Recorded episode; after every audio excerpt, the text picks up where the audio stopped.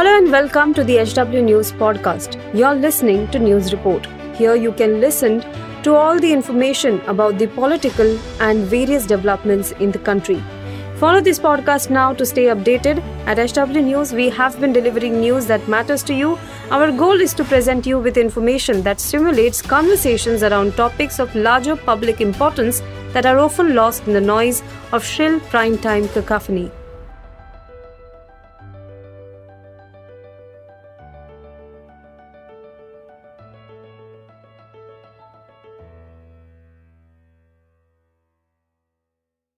नमस्कार दोस्तों, आप देख रहे हैं एच डब्ल्यू न्यूज़ और मेरा नाम है सोनू कनौजिया।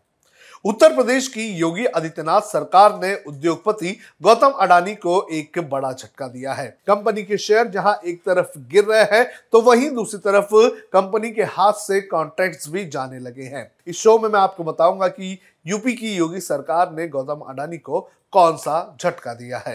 योगी आदित्यनाथ की सरकार ने जो झटका दिया है, वो प्रीपेड इलेक्ट्रिक मीटर के कॉन्ट्रैक्ट को लेकर है। अमर उजाला में प्रकाशित खबर के मुताबिक, यूपी सरकार की इकाई मध्यांचल विद्युत वितरण निगम ने अडानी समूह की ओर से स्मार्ट प्रीपेड मीटर लगाने का टेंडर निरस्त कर दिया है। उत्तर प्रदेश में करीब दो दशमलव पाँच करोड़ प्रीपेड स्मार्ट मीटर लगाने हैं। इनके लिए पच्चीस हज़ार करोड़ के टेंडर हुए हैं। इसमें मेसर्स अडानी पावर ट्रांसमिशन के अलावा जीएमआर व इंटेली स्मार्ट कंपनी ने टेंडर का पार्ट दो हासिल किया है। इन्हें कार्य करने का आदेश जारी होने वाला था, लेकिन इनके टेंडर की दर को लेकर विरोध होने लगा। टेंडर के प्रस्ताव के मुताबिक हर मीटर की कीमत करीब 9 से दस हज़ार रुपए पड़ रही थी, जबकि अनुमानित लागत छह हज़ार रुपए प्रति मीटर है। इसकी लागत लगभग पाँच हज़ार चार सौ करोड़ रुपए है। टेंडर की दर अनुमानित लागत से करीब 48 से पैंसठ फ़ीसदी अधिक होने की वजह से इसका शुरू से ही विरोध होने लगा था। इस मामले में यूपी पावर कॉरपोरेशन लिमिटेड ने प्रति मीटर अधिक मूल्य होने के मामले में ऊर्जा मंत्रालय से सलाह ली, लेकिन वहाँ से फैसला कॉरपोरेशन पर ही छोड़ दिया गया। खबर के अनुसार अब पश्चिमांचल, पूर्वांचल, दक्षिणांचल और डिस्कॉम के टेंडर पर भी नज़र टिकी हुई है। दक्षिणांचल में अडानी समूह का टेंडर है। इसके पहले गौतम अडानी को एक झटका बांग्लादेश सरकार की तरफ़ से भी मिल चुका है। बांग्लादेश सरकार ने अडानी पावर लिमिटेड के साथ 2017 के बिजली खरीद समझौते में संशोधन की मांग की है। बांग्लादेश सरकार का कहना है कि बिजली की कीमतें काफ़ी ज़्यादा है, इन्हें कम होनी चाहिए। अडानी पावर लिमिटेड झारखंड के गोडा ज़िले में पावर प्लांट लगा रही है।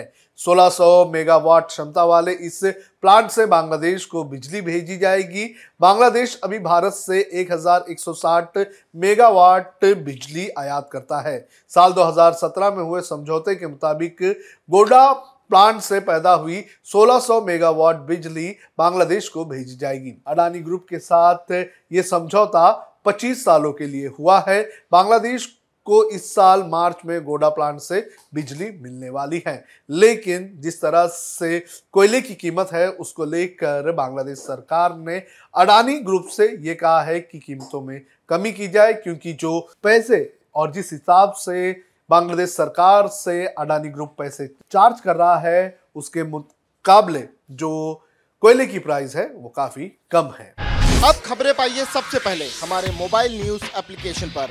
एंड्रॉइड या आईओएस प्लेटफॉर्म पर जाइए एच डब्ल्यू न्यूज़ नेटवर्क को सर्च कीजिए, डाउनलोड कीजिए और अपनी सुविधानुसार भाषा का चयन कीजिए। खबरों की भीड़ में अपने काम की खबर पाते रहिए।